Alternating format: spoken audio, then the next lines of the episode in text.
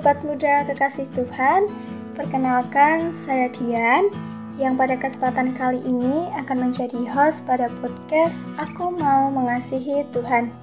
Tentunya sobat muda semua udah sering sekali mengikuti setiap episode dari podcast ini kan? Podcast yang dibuat oleh Wonogiri Student Revival ini akan selalu mengajak sobat muda semua untuk belajar mengasihi Tuhan.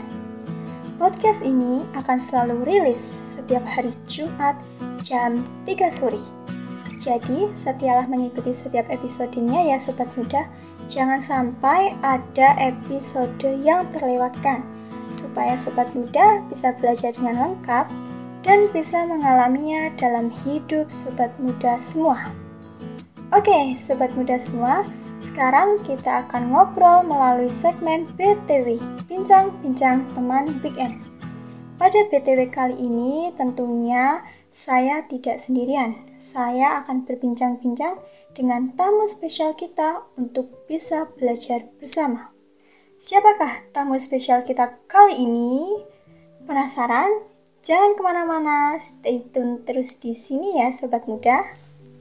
BTW di awal tahun 2023 kali ini akan mengalami sedikit perbedaan nih teman-teman karena kita akan membedah sebuah buku yang berjudul Menghidupi Injil dan Menginjili Hidup karya Sen Senjaya. Pastinya sobat muda sudah penasaran kan dengan isi buku ini? Langsung aja yuk bersama saya sudah ada tamu spesial kita yaitu Mas Andri. Oke, oke, oke. Kita sapa dulu ya tamu spesial kita. Halo Mas Andri, apa kabar Mas? Halo Dian, puji Tuhan kabar saya baik dan sehat. Kalau Dian sendiri bagaimana kabarnya? Puji Tuhan, kabar saya juga baik dan sehat Mas. Kiranya sobat muda semua juga dalam keadaan yang baik dan sehat ya. Baik Mas Andri, dalam bedah buku episode kali ini kita akan belajar tentang Injil dan relasi suami istri. Silahkan bisa dijelaskan ya mas, apa sih isi dari buku ini? Oke Dian, pada episode dulu kita juga sudah belajar ya bahwa Injil adalah berita menggembarkan penuh sukacita bahwa Allah memperbarui seluruh ciptaan termasuk sobat muda dan saya melalui kematian dan kebangkitan Kristus. Kita juga sudah belajar minggu kemarin bahwa kita telah dibenarkan karena iman kita kepada Tuhan Yesus Kristus. Pada topik ini, kita akan belajar bagaimana Injil itu bisa dilihat melalui relasi suami dan istri. Wow, menarik sekali nih Mas. Ternyata kita bisa melihat bahwa Injil itu dapat dihidupi melalui relasi antara suami dan istri. Lalu bagaimana Mas kita bisa melihat relasi itu? Oke, ya. Pertanyaan Dian ini penting sekali loh. Berbicara mengenai relasi suami istri, kita juga tidak lepas bagaimana hubungan sebuah keluarga di rumah. Teman-teman sobat pendengar, kalian pasti menyadari bahwa tempat paling aman itu adalah rumah.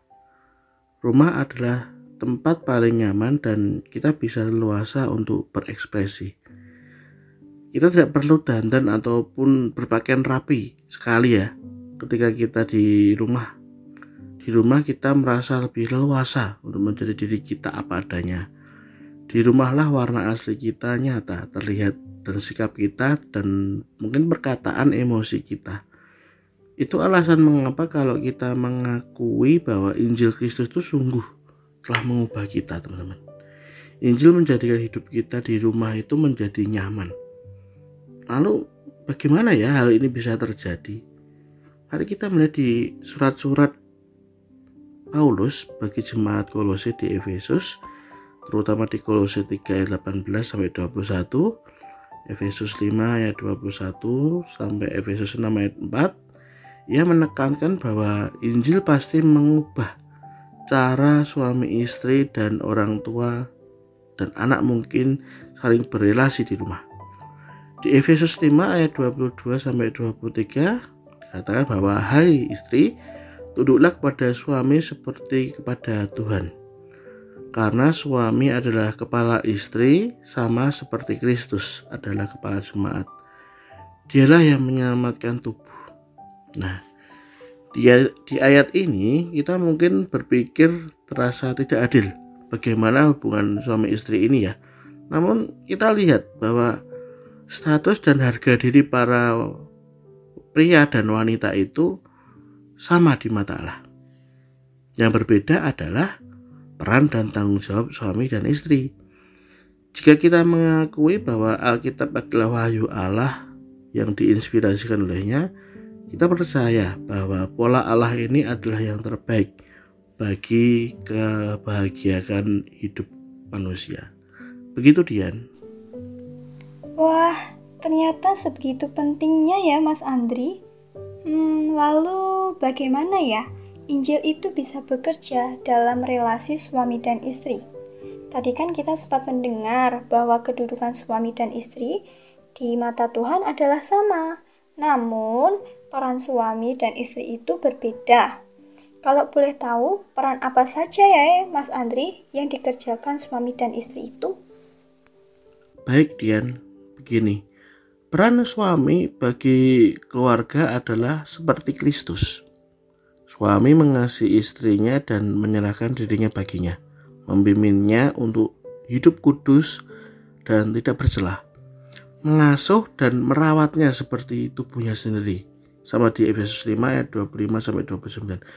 Suami memiliki tanggung jawab utama bahwa istri dan anak-anaknya hidup bergaul dengan Tuhan dan dalam firman dan juga dalam doa. Suami tidak bisa cari alasan dan berkata kepada istrinya begini, gini deh, saya yang bagian cari duit, yang realistis aja. Kamu yang urus soal rohani-rohani yang idealis. Nah ini salah ini. Jadi suami yang taat akan Tuhan itu harus memimpin dengan penuh kasih dan tidak boleh semena-mena dan terus bergantung pada Kristus. Lalu bagaimana peran istri ya kira-kira? Nah, bagi istri kalau bukan karena Injil istri tunduk pada suami misalnya itu sangat sulit sekali diterapkan di abad pertama zaman dulu ya. Di zaman dulu budaya Yahudi dan Roma itu sangat merendahkan martabat perempuan. Setelah mereka menjadi Kristen atau menerima Tuhan Yesus, mereka itu mengalami kemerdekaan dari penindasan tersebut. Nah, tapi gini, dalam surat Paulus mengajarkan bahwa komitmen istri itu mendukung suami dengan menundukkan dirinya, merefleksikan komitmen istri kepada Kristus. Meski statusnya dengan suami itu sama di mata Allah, ia dengan sukarela dan sukacita ya, taat kepada suaminya. Sebagaimana Kristus, pribadi yang kedua itu setara dengan Allah itu sepenuhnya tunduk kepadanya. Jadi istri tidak mengalami ketertindasan ketika menjalani peran ini. Konkretnya begini, istri dengan senang hati tunduk bukan karena suaminya pandai cari duit atau suaminya orang yang tegas dan berwibawa. Tapi karena itulah sikap Kristus yang telah diteladankan di hadapan Bapaknya. Jadi, Melalui peran suami istri yang percaya kepada Tuhan ini kita melihat ya bagaimana keharmonisan itu terbentuk dalam suatu keluarga. Suami yang siap memimpin dan mengasihi istrinya dan berkorban untuk istrinya, sedangkan sang istri itu tunduk dan mengasihi suaminya. Ketika orang lain melihat itu maka yang dilihatnya itu adalah Injil Kristus yang bekerja di keluarga tersebut. Nah, jadi bagi teman-teman pendengar semuanya, tentu peristiwa kita menerima Injil ketika kita menerima Tuhan Yesus berdoa itu adalah peristiwa yang sangat penting sekali. Peristiwa yang menjadi awal peran kita baik menjadi istri ataupun suami. Jadi, teruslah ingatlah peristiwa itu dan terus hidupi Injil itu ya. Begitu Dian. Oke Mas Andri, terima kasih banyak ya untuk pelajaran kita dalam membedah buku yang dibagikan pada kesempatan kali ini. Kiranya kita semua bisa terberkati melalui perbincangan kita pada hari ini. Tuhan Yesus memberkati Mas Andri. Sama-sama Dian, Tuhan Yesus memberkati Dian dan sobat muda semua juga ya.